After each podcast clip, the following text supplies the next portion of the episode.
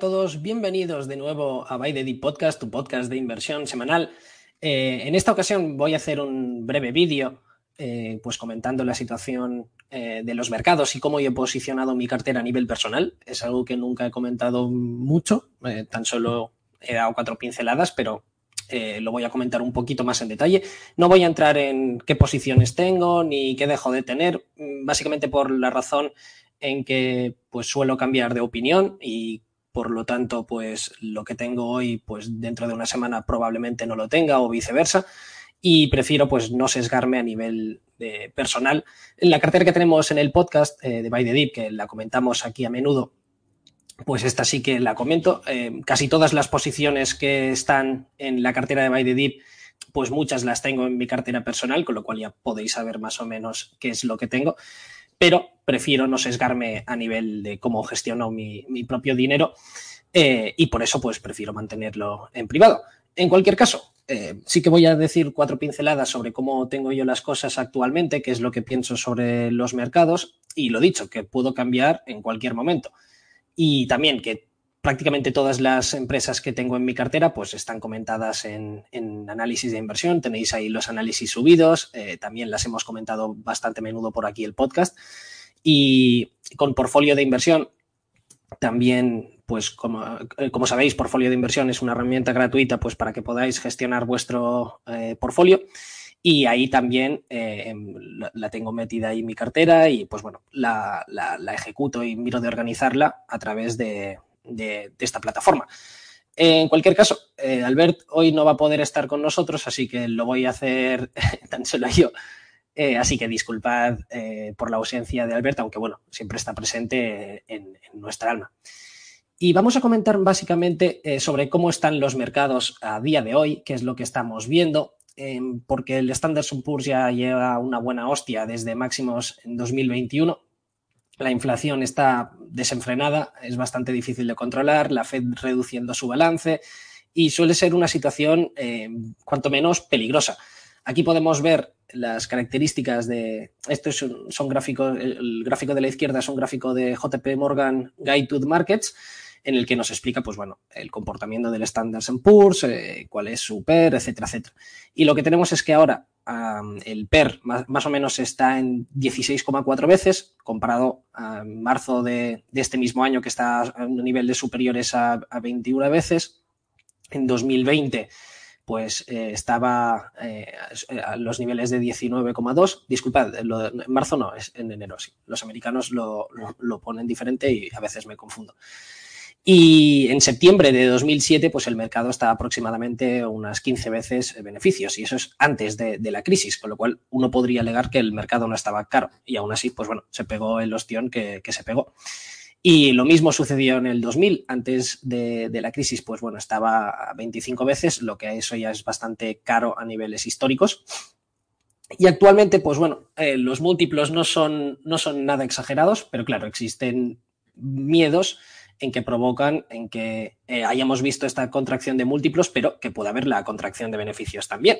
Y cuando esto sucede, pues bueno, el PER entonces vuelve a subir, no porque hayamos visto revalorizaciones, sino porque los beneficios bajan.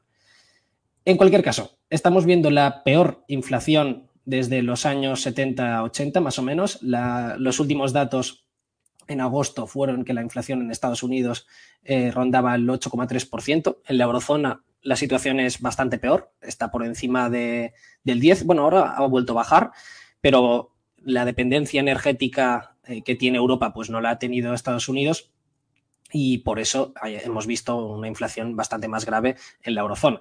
De hecho, en Estados Unidos, si excluimos la comida y la energía, pues la inflación estaría situada al 6,3%, lo que aún así es niveles muy elevados. Hacía más de una década que no veíamos estos niveles. De hecho, desde los 90 no, no, existía una inflación del 6,3%, pero que es bastante menos grave que el, que el 8,3% que estamos viendo actualmente. ¿Y qué es lo que sucede en el Standard Poor's cuando la, inflación es elevada? Pues básicamente, eh, como los yields de los bonos del gobierno terminan subiendo, que teóricamente es la, inversión más segura que se puede hacer, teóricamente, em, pues los yields suben. ¿Por qué? Porque los inversores saben que está perdiendo la moneda, em, va a haber nuevas eh, contracciones y por lo tanto exigen una rentabilidad mayor. Y claro, si la inversión teóricamente, de nuevo, más segura, em, pues te ofrece un mayor rendimiento, el mercado tiende también a bajar para igualar ese, ese rendimiento eh, y la relación que tienen con el riesgo. Y tenemos que a nivel histórico, desde 1950 hasta el año 2019, cuando la inflación superaba el 7,5%, el PER medio del Standard Poor's era de tan solo 9,2 veces. Pero claro, eh, ahora estamos al 8,3. Se espera que la inflación se reduzca y que esté alrededor del 3-4% eh, para, este, para el próximo año y 2024. Pero ¿realmente podemos comparar lo que está sucediendo eh, actualmente con, el PER del Standard Poor's que tenía los niveles anteriores? Pues yo creo que no. Y básicamente es por, estas dos tablas que, os traigo aquí. En el último gran periodo que vimos la inflación, en, en los años 70 más o menos, el 86% de todo el Standard Poor's estaba compuesto por empresas industriales. El 86%. ¿Qué es lo que sucede en estas empresas industriales cuando sube la inflación? Ya sea por eh, que tienes que pagar más a tus trabajadores, eh, porque el aumento de la, materia prima, etcétera, lo que sea.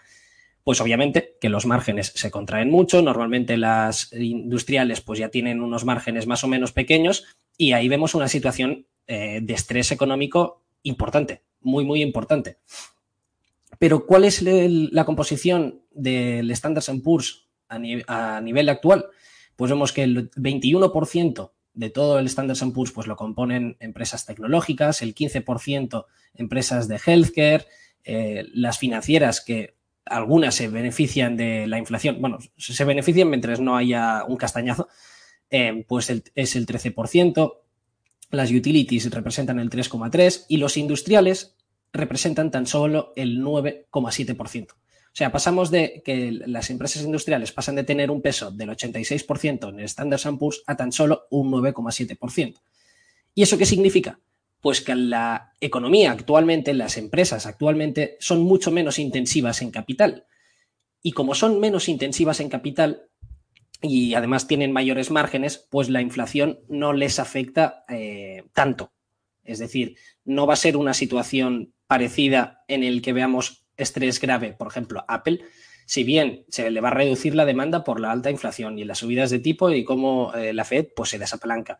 Pero no vamos a ver cómo los márgenes se contraen, no, no vamos a ver Apple en pérdidas. Lo mismo sucede con Microsoft, con Amazon, Alphabet, eh, Facebook, Tesla, Berkshire, eh, JP Morgan, que incluso se beneficia de, de la inflación, Visa, que básicamente eh, Visa es un hedge contra la inflación muy bueno, porque lo que hace básicamente es cobrar porcentajes. O sea, le da igual si la inflación sube o no, mientras se siga consumiendo. United Health es una empresa de, la sanidad, Mastercard, lo mismo que Visa.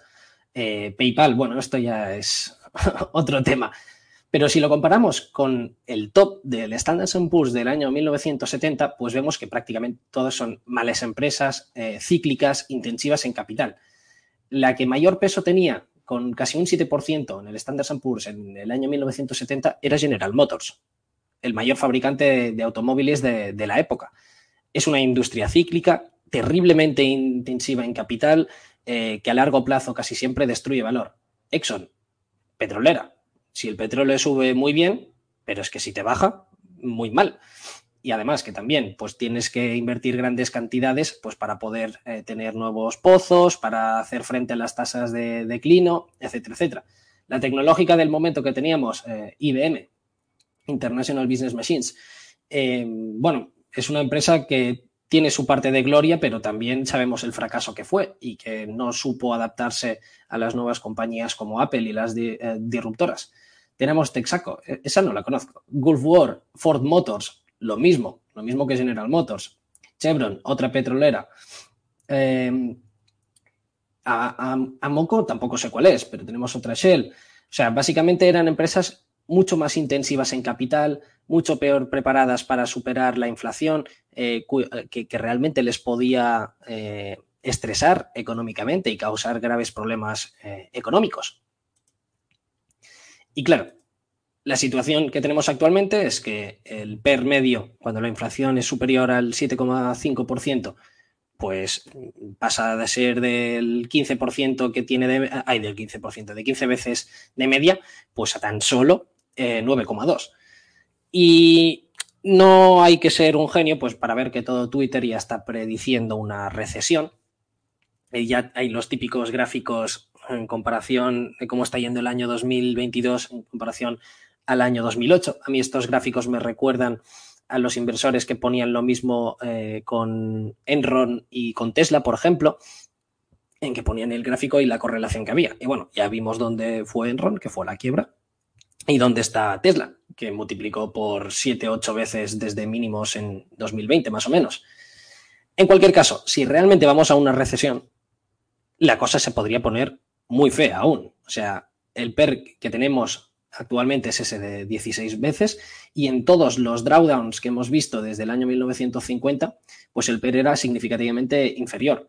En 1957 fue de 11 veces, en el 62 de 14, en el 74, que es cuando vimos ese periodo de inflación, y lo mismo con el 82 era de 7 o 7,3, en el 87, con el crack del 87, pues fue de 14 veces, en 2009 el PER del Standard Poor's llegó a 11 veces, que en, 2009 se podían encontrar auténticas maravillas, Apple creciendo, creo que eran niveles de em, más o menos del 30, 40, 50%, muchísima caja, eh, poca deuda, y veías que estaba a un price free cash flow, creo, de tan solo 5 o 6 veces o una cosa así. Se crearon verdaderas fortunas ahí. En 2018, que os acordaréis todos que también todo el mundo ya estaba diciendo, nos vamos a la mierda, eh, los bancos centrales la han cagado, los gobiernos están endeudados hasta el cuello, nos vamos a, morir todos, básicamente. Ese fue el resumen. Después vino 2019, un, un año magnífico para los inversores. Después llegó la pandemia, el PER se llegó a ir a 14 veces. Eh, y cayó un 35% desde máximos, que es una caída significativa. De hecho, no se veían caídas tan grandes en, los múltiplos desde la gran crisis financiera de 2008 y, desde la crisis.com en, en el año 2001. Y claro, si hacemos la media de todos los PERS que hemos visto, pues tenemos que el PER medio en todas las crisis pues es de 12,6 veces y que la caída de, del múltiplo, pues de media más o menos es del 32,6%. Actualmente la caída de múltiplos que hemos visto ha sido del 23%, 23-24% más o menos.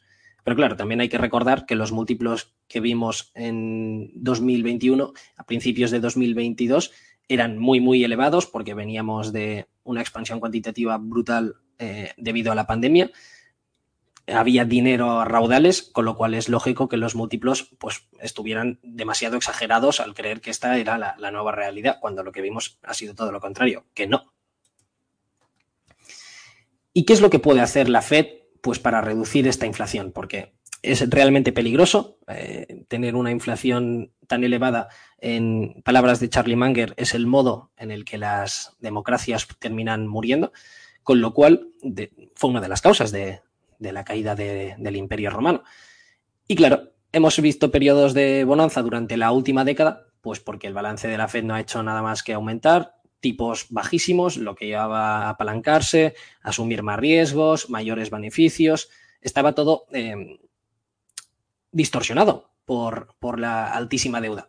Y claro, ahora con la nueva inflación, debido a las políticas de, de, la Fed y en que en 2020 pues imprimieron creo que fue el 40% de todos los dólares en circulación, pues hemos visto que, la inflación se, ha disparado. Sumado a la guerra de Ucrania, pues ha sido una situación desastrosa.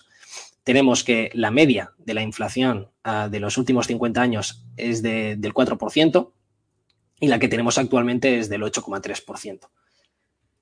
Pero claro, ¿hasta qué punto la Fed puede reducir, puede subir los tipos y así parar la inflación? Pues depende, depende, porque gran parte de, esta inflación, y lo vemos aquí en, el Energy eh, CPI, vemos que la inflación de la, energía de los últimos 50 años media es del 4,9%. La que tenemos en agosto es del 24%. Y la que teníamos en julio de este mismo año, pues era casi del 33%. ¿La Fed puede aumentar la producción de petróleo? No. ¿Ha habido escasez de inversión en cuanto a petróleo? Sí, ya lo hemos hablado aquí. De hecho, los inventarios actualmente están a niveles negativos. Tenemos además la, noticia eh, de justo ayer miércoles, eh, cuando la OPEP se reunió en Viena y decidió recortar dos millones de barriles diarios, que está por ver si realmente terminan cumpliendo todo esto.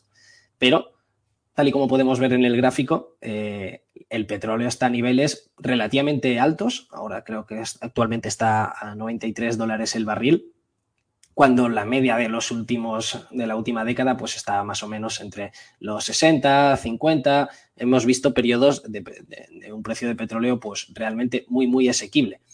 La Fed no puede aumentar toda la, eh, la inversión en petróleo. Y de hecho, a pesar que estamos viendo precios de la energía récord, las empresas tampoco están invirtiendo demasiado en, aumentar la producción de petróleo. ¿Por qué? Porque se dedican a favorecer, los gobiernos se dedican a favorecer políticas de energías renovables, em, te ponen a impuestos lo que ha hecho el Reino Unido, que ha aumentado los, impuestos a todas las empresas de, oil and gas.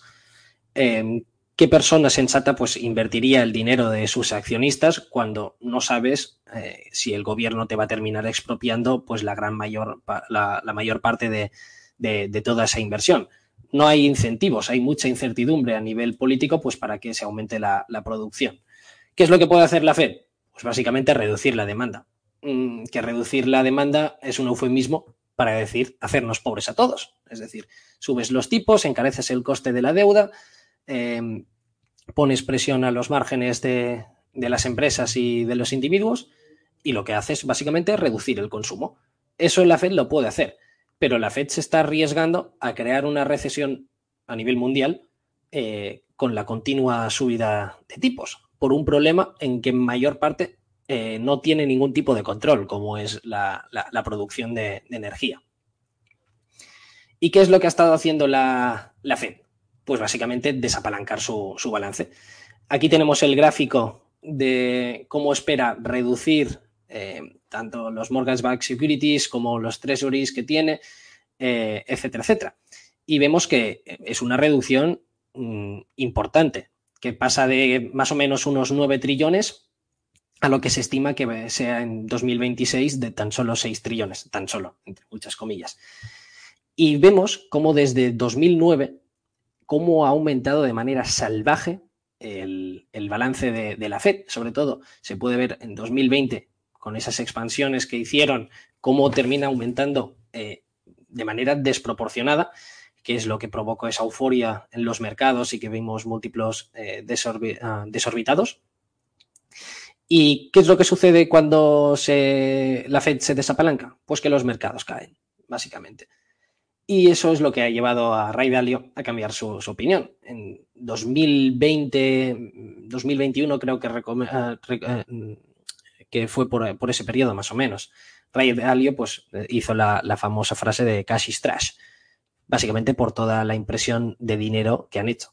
Pero bueno, las situaciones cambian y las opiniones también cambian. Y ahora Ray Dalio pues, piensa que, que tener caja es una parte mm, cuanto menos importante a tener presente en tu cartera. ¿Y cómo me estoy posicionando? Yo básicamente en mi cartera personal no estoy jugando a si va a haber em, una recesión o no. No estoy apostando en si la inflación se va a reducir o va a continuar aumentando. Porque la verdad es que no lo sé. Si me pusieran una pistola en la cabeza, em, yo diría que la Fed pues, va a terminar capitulando en, en cierta medida. ¿Qué es lo que hemos visto que ha pasado en el Reino Unido? Que lo del Reino Unido es que fue brutal. Eh, la, nueva primera ministra, la señora Truss, pues propuso hacer la mayor reducción de impuestos, creo que era desde el año 1954 más o menos, eh, al mismo tiempo en que aumentaba el gasto público a, un nivel brutal. ¿Qué es lo que pasa? ¿Cómo iba a cubrir todo ese déficit? Porque lo que hace, o sea, el Estado recauda menos, gasta más, pues todo ese déficit hay que cubrirlo de, de algún modo. Y la solución, pues fue a través de deuda. ¿Qué es lo que pasa? Eh, que hacer esto mientras el Banco Central, el Banco de Inglaterra, está subiendo tipos de interés por la inflación, no es muy buena idea. Eh, no, es muy buena idea. De hecho, es, algo totalmente irresponsable. Eso provocó que la libra pues terminara por desplomarse. vimos como todo el mercado en Reino Unido pues terminó pegándose una hostia, sobre todo en constructoras eh, y en empresas más, más cíclicas. Ha sido una caída desproporcionada e indiscriminada. Eh, la libra, pues eso, perdiendo su valor eh, respecto al dólar y, a, otras, otras divisas incluso. Y claro, ¿qué es lo que ha obligado al gobierno al final? Pues a dar marcha atrás con, con esa, con esa reducción de, de impuestos. Que, lo dicho, que era algo totalmente irresponsable. Y el Banco de Inglaterra, pues al final ha vuelto a comprar bonos. Eh, creo que comentó que iba a comprar 65 mil millones eh, como máximo, más o menos, y que dependiendo de cómo se comportara la inflación, pues iba a asumir una nueva posición o no. Pero hemos visto dos cambios de 360, de 180 grados, tanto en el gobierno, que pasó de decir, vale, vamos a bajar los impuestos, al Banco Central, de decir, oye, eh, la inflación está totalmente descontrolada, lo que tenemos que hacer es desapalancarnos, eh, subir tipos de interés. Y también han cambiado de opinión. ¿Por qué lo hicieron? Pues básicamente porque los fondos de, de pensiones pues, estaban en una situación muy, muy complicada, los bancos exigiéndoles margin calls, eh, y claro, pues era esto o, ver petar todo el sistema financiero de, del Reino Unido. Yo creo que puede llegar a pasar algo entre comillas eh, con la Fed, que las cosas se pongan feas de verdad y que al final se vea obligada, independientemente de cómo está la, la inflación, que yo apuesto por una reducción, eh, pues volverá a comprar y a expandir su, balance. Es decir, lo que veíamos en este gráfico, cómo esperan pasar de 9 trillones a 6 trillones, dudo bastante que veamos algo así. Lo más probable es que, bueno, sí, veamos una reducción hasta 2023 más o menos, principios de 2024 tal vez, y que luego eh, se estabilice un poco y que la situación se, medio normalice. En cualquier caso, ¿qué es lo que yo tengo en, mi cartera? Eh, en primer lugar, tengo muchísimo cash, no porque esté previendo una recesión ni nada de esto, sino básicamente tengo mucho cash porque quiero disparar a ciertas empresas que, bueno, eh, pueden tener bastante, creo que van a dar una oportunidad estando bastante, bastante más abajo y es bastante posible que lleguen. Y por el momento eso me ha salvado. O sea, year to date, pues estamos bastante positivos por precisamente por tener muchísimo cash. Es cierto que, he ido reduciendo esa posición, o sea, actualmente debe estar rondando al 45% de mi cartera, pero hasta hace relativamente poco, pues era del 56, 57%, o sea, tenía muchísimo cash. Ahora tengo bastante, bastante menos y mi intención es, es continuar pues invirtiendo todo este dinero. Pero eso depende de cómo se comporten la, las empresas, es decir, dependiendo de qué nivel estén, pues voy a meterle más o le voy a meter menos. Y dependiendo de cómo esté reaccionando también el Standard Poor's. Eh, pero no, no lo tengo en función de decir, oye, va a haber una crisis, eh, todo se va a la mierda. Eso no lo sé, eso por el momento tampoco me importa. Aunque sí que es cierto que he cambiado un poco mi opinión, entre comillas, y por si acaso, pues voy a intentar mantener siempre una posición de cash relativamente modesta, pero que esté ahí por si las cosas se, se, se, ponen feos, porque creo que marca bastante la diferencia en cuanto todo cae, pues tener la capacidad de reacción de ponerte a comprar a manos llenas. Que también la otra es saber aprovechar estos momentos, porque normalmente cuando todo es más feo y es el momento de comprar, eh, pues los inversores les entra el pánico y aunque tengan mucha caja, pues terminan por no invertir, eh, invertirla. Y eso no te sirve para nada al final, eso es, tirar tiempo y dinero. Eh, me pasó una situación parecida en 2018, cuando era, joder, las cosas están feas realmente, eh, calma. Y después vino 2019 y si hubiera pues sido un poco más agresivo en ese momento, pues me habrían ido bastante mejor las, las cosas. En cuanto a cómo tengo la cartera eh, posicionada, eh, He estado haciendo bastante hincapié a la gestión de portfolios, algo que creo que cada vez es más importante y que le voy a tener más importancia de cara al futuro. Es algo que me estoy informando mucho, sobre todo eh, debido a la creación de portfolio de inversión, que básicamente eh, pues nuestra intención es hacer un, software eh, que sea abierto y gratuito todo el mundo, pues para que se pueda gestionar el portfolio de manera correcta y automatizada estamos implementando ya todas las mejoras pues para algún día que sea esto. Y lo que he buscado, pues sobre todo ha sido eh, activos descorrelacionados con, con, el mercado. ¿Y cómo lo hago con eso? Pues básicamente situaciones que sean muy deep value o situaciones especiales, es decir, empresas que están cotizando a su nivel de caja a niveles muy inferiores a su NAP, aunque pongas assumptions muy conservadoras, es decir, aunque todo se vaya al grete, pues que están cotizando a niveles muy, muy, muy baratos. Estas empresas normalmente se suelen comportar mejor en ese tipo de periodos. Y también, como sabéis, soy muy fan de las situaciones especiales, como por ejemplo, tengo una empresa en cartera en que la van a adquirir, eh, se está esperando tan solo la aprobación del regulador y la van a adquirir a precios bastante superiores a, a los que está cotizando actualmente. ¿Y qué es lo que pasaría pues si no, no, no se adquiriera? Pues bueno, durante un periodo eh, veríamos una breve caída. ¿Por qué? Porque la empresa eh, que la está adquiriendo pues está comprando acciones y veríamos cómo se quita probablemente eh, esta inversión, pero a largo, a medio o largo plazo, pues sería una empresa que lo haría bien en casi cualquier entorno económico, entre comillas. Depende de cómo se pongan las cosas. Y si se pone todo realmente feo, obviamente que se vería afectada. Eh, pero por cómo se ha comportado en, en recesiones pasadas, eh, pues es, es, una empresa pues resistente en que no, no se vería tan afectada como, como, sus competidores. También algunas otras situaciones especiales, pues bueno, las que dependen de juicios. Aquí tenemos obviamente a Fanny y a Neonote, aunque Neonote tengo bastante poquillo, bastante, bastante poquillo. Y Fanny, pues bueno, mi tesis, como sabéis, no ha sido nunca los, los juicios, pero bueno, vamos a ver cómo va el caso Lambert, que si va bien, perfecto, y si va mal, eh, obviamente las acciones se pegarían un ostión. Aquí sería el momento de invertir más cash, porque como sabéis, yo lo que espero es que se resuelva a nivel administrativo. Lo, lo demás es, bueno, no, es, no forma parte de mi tesis, con lo cual lo ignoro. También eh, tengo empresas antifrágiles, como por ejemplo GeoGroup, que está cotizando a múltiplos realmente de risa, más con la refinanciación ya hecha. Eh, y que además se beneficia de las crisis, porque cuando normalmente las cosas se ponen muy feas, la delincuencia aumenta. Y claro, si tú tienes cárceles, pues es, es buena idea.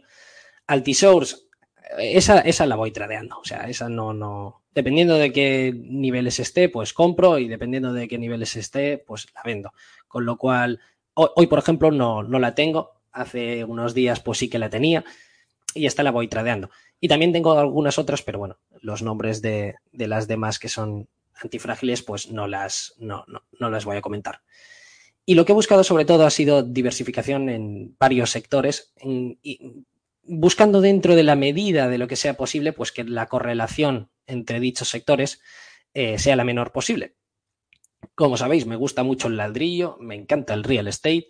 Eh, pienso que si bien ahora está sufriendo mucho, y con razón, las hipotecas han pasado del 2% a superar al 6,7%, niveles que no veíamos desde 2007, creo recordar, eh, pues bueno, los inventarios están aumentando de nuevo, precisamente por el coste de la hipoteca. Pero yo sigo creyendo que va a haber una demanda que va a estar ahí la próxima década, a las empresas, algunas están cotizando a niveles muy, muy, muy, muy baratos. Ahora el coste de construcción, pues bueno, ha vuelto a caer con, con el precio de la madera que ha caído significativamente.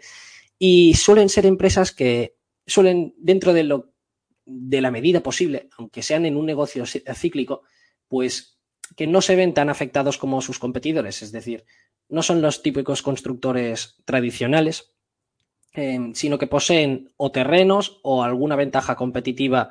Eh, bueno, tampoco voy a comentar demasiado para no, no dar pistas eh, sobre qué, empresas son. Eh, bueno, alguna que sí, que la, la, que tengo seguro y que la conocéis ya, pues PureCycle, por ejemplo, Howard Hughes. pero tengo algunas otras en que, pues bueno, son parecidas, con ventajas competitivas duraderas y que son mucho mejores que, la competencia. Y que además en el housing no espero que sea una situación pues como la de 2009. Es algo que siempre he creído, es decir, vale, sí, la subida de tipos te afecta, sí, pero la situación actualmente es muy distinta a la que teníamos en, en 2007-2009, con lo cual comparar una caída parecida es algo ridículo. Es cierto que las valoraciones ahora van a ser más exigentes. Veníamos de un, unos momentos en que las cap rates eran del 4 o 5, uh, 5% más o menos, pero es que en las que tengo, incluso aplicando cap rates del 9 o, más eh, por ciento, pues te terminan siendo que son precios bastante, eh, bastante razonables.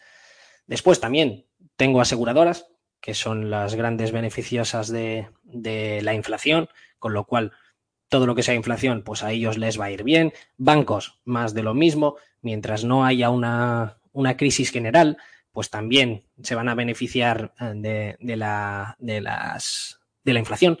Tengo otras financieras, pero que estas son resistentes al ciclo, es decir, eh, estos en 2020, por ejemplo, no palmaron pasta y en situaciones pasadas, pues parecidas, también tuvieron un buen comportamiento. Es cierto que nunca sabes lo que, lo que va a pasar, las financieras pues te puede explotar todo en la mano en cualquier momento, pero basándonos en, en el pasado y la situación que yo creo que, que está, pues actualmente es bastante interesante. Tengo algunas empresas retail, empresas de entretenimiento, eh, ambas con retornos eh, sobre el capital pues muy elevados, márgenes elevados, no el típico retail pues de la tienda de al lado eh, que te vende zapatos, etcétera, etcétera. Tampoco tengo Nikes ni esas cosas, sino un retail en el que yo considero que hay ventajas competitivas, clientes de nicho, que independientemente de cómo esté el ciclo, pues que van a tener su, su demanda Empresas de publicidad. Aquí sí que lo puedo decir, tengo, tengo meta. A insistencia de Pedro Gutiérrez, que desde aquí le mando un abrazo y un saludo. Aunque esa, pues bueno, la tengo y dependiendo de los próximos resultados, pues me, la voy a quitar o, la voy a dejar. Y esta es muy, muy reciente. Realmente no he analizado nada, ¿eh? O sea, lo típico, bueno, sí, ves que está barata a niveles de múltiplos, eh, buenos retornos, buena empresa, ventajas competitivas, quemando caja por un tubo con lo del metaverso, a ver en qué queda todo. Pero Mm, a los múltiplos que está, pues me parece que es buena idea. Pero claro, es publicidad. Si hay una crisis, se va a reducir el, el, el, gasto en publicidad, con lo cual sí o sí les va a afectar. Y también tengo, obviamente, eh, oro y plata. Aquí principalmente a través de Adriatic. Y hace poco, pues, inicié posición en, en de nuevo. Esas las comento porque ya son, son las típicas y las conocéis todos. Eh, y armas que ahora tengo, ahora mismo tengo muy, muy, muy poquito, pero estoy volviendo a mirar el sector a ver en cuánto disparo de nuevo en, en alguna empresa armamentística. Claro, la relación entre las armas y el housing, pues es cuanto menos muy poca. Eh, la relación entre las aseguradoras y el entretenimiento o el retail también es muy, muy poquita. Con lo cual, yo creo que con lo que tengo, o sea, o, incluso si comparas eh, la, relación entre, entre Meta o Geogroup, la correlación es muy, muy pequeña. Con lo cual, si hay un escenario de bonanza, pues lo más probable es que todas las empresas lo hagan más o menos bien. Y si hay algunas crisis, eh, si hay una crisis, pues algunas lo van a hacer eh, mejor o peor. Pero en general yo creo que la cartera se va a comportar bastante, bastante bien. Y ahora, pues bueno, querría haceros la, la pregunta, que si tenéis alguna sugerencia sobre dónde le meteríais o qué creéis que estoy gestionando mal de mi cartera, tal, viendo lo, lo, que os acabo de exponer, pues agradecería mucho, obviamente, eh, que me comentaréis cualquier tipo de sugerencia, algunas empresas que sean contracíclicas. Eh, sobre todo estoy buscando ahora actualmente en small caps, porque si bien el PER del mercado, tal y como habíamos comentado al inicio de la presentación, pues era aproximadamente de 16 veces, eh, las small caps están, creo recordar que a un PER de 14 veces, una cosa así, están a niveles mucho más deprimidos. Uh, cuando hay problemas y la busca de liquidez, pues las que se pegan la primera torta son, son las small caps, a pesar de que a largo plazo suelen tener un comportamiento mucho mejor. Así que es lo que estoy buscando, eh, sobre todo small caps. Y más que nada, más que buscar nuevas ideas, que también obviamente nunca se, se, se deja de buscar, lo que busco es el momento de poder ampliar en las que ya, en las que ya tengo. ¿Cómo determino cuándo ampliar o cuándo reducir? Por ejemplo, a SPS que decía que la tradeaba. Eh, pues depende, depende. Altisource, por ejemplo, me gusta cuando está cerca de los 9 dólares, más o menos. Deja de gustarme cuando está alrededor de los 13, más o menos. Eh, y cada día que pasa, o sea, como espero que más o menos para finales de 2023, 2024, pues ya generen pasta, pues cada día que pasa, pues me va gustando más a 10 en vez de 9 y me, va, me sigue gustando eh, a 14 en vez de, de 13. más o menos, así es como lo, lo suelo hacer. Y el por qué no la tengo así como posición principal, pues bueno, ya, ya sabéis los motivos. No me gusta la, la, directiva, me parecen una pandilla de ineptos. El por qué sí que la tengo, pues es, perfecta para mi cartera, es o sea, contracíclica eh, y se beneficia de, de, de, las crisis. Y además, como tengo real estate, pues si el real estate se va a la mierda, pues Altisource eh, me va a compensar, entre comillas, eh, a, a, medio plazo, pues las pérdidas generadas por, por, las, otras, por las otras compañías. Eh, en cuanto a oro y plata, como sabéis, son temas que yo no toco, no la, las tengo y con posición pues relativamente importante, pero porque Albert y Godas pues me lo comentan y si me dicen tan simple como mensaje, quiero oro, ¿qué compro? Si me dices esto, yo lo compro. Si me dices lo otro, eh, también la compro. En cuanto a oro, voy a comprar una nueva empresa. Es así que, que, la voy a disparar más bien pronto que tarde. A ver qué precios terminan por, por ser los que me, me gustan. Y, y, es básicamente el, último análisis que publicó Albert en, análisis de inversión. Esta es la empresa que me parece un pepinazo. ¿Y por qué voy a tener esa? Pues por ser una situación especial también. Es, va a haber un upgrade sobre sus cuentas y sobre sus resources. Así que, bueno, el mercado debería reconocerlo si todo va bien. Y Adriatic, pues bueno, ya, ya lo hemos comentado por, por, por, por este canal. De hecho, en análisis de inversión en Adriatic, creo recordar que tenéis los análisis de Albert en, en abierto, con lo cual si os interesa, pues podéis verlas.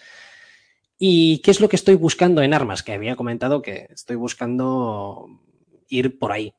Eh, munición ya no tanto, eh, o sea, en pequeñas empresas de munición ya no terminan de convencerme tanto, tal y como están, y de hecho ya se, se la están pegando. Vemos que Olin creo que se comió ya una buena torta. A ver cuánto cayó.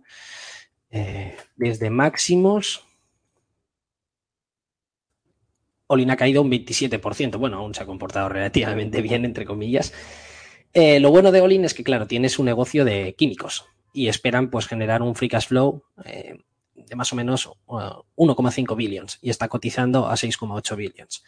Y la parte de munición pues es relativamente pequeña, les genera una EBITDA eh, en, en, cuanto al total pues relativamente pequeño, con lo cual pues bueno, podría ser interesante tener la opcionalidad si la munición vuelve a comportarse bien, pero si no tienes el negocio de químicos que te puede cubrir bastante bien.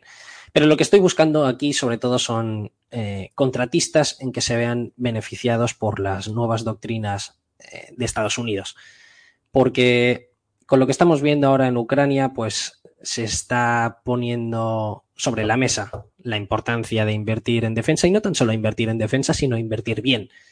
Y creo que aunque haya una crisis, bueno, es que de hecho no, aunque haya una crisis, el gobierno va a estar obligado sí o sí a invertir en, en, defensa. Y más si vemos un republicano en la Casa Blanca en 2024, que Biden, pues al igual que Obama, pues no han sido muy dados a hacer grandes innovaciones, pero por ejemplo la administración Trump sí que se puso las pilas en cuanto a nueva inversión, sobre todo en investigación y esas cosillas, pese a lo que salía de las noticias, oye, vamos a salir de la OTAN, eran bastante responsables en, en temas de defensa.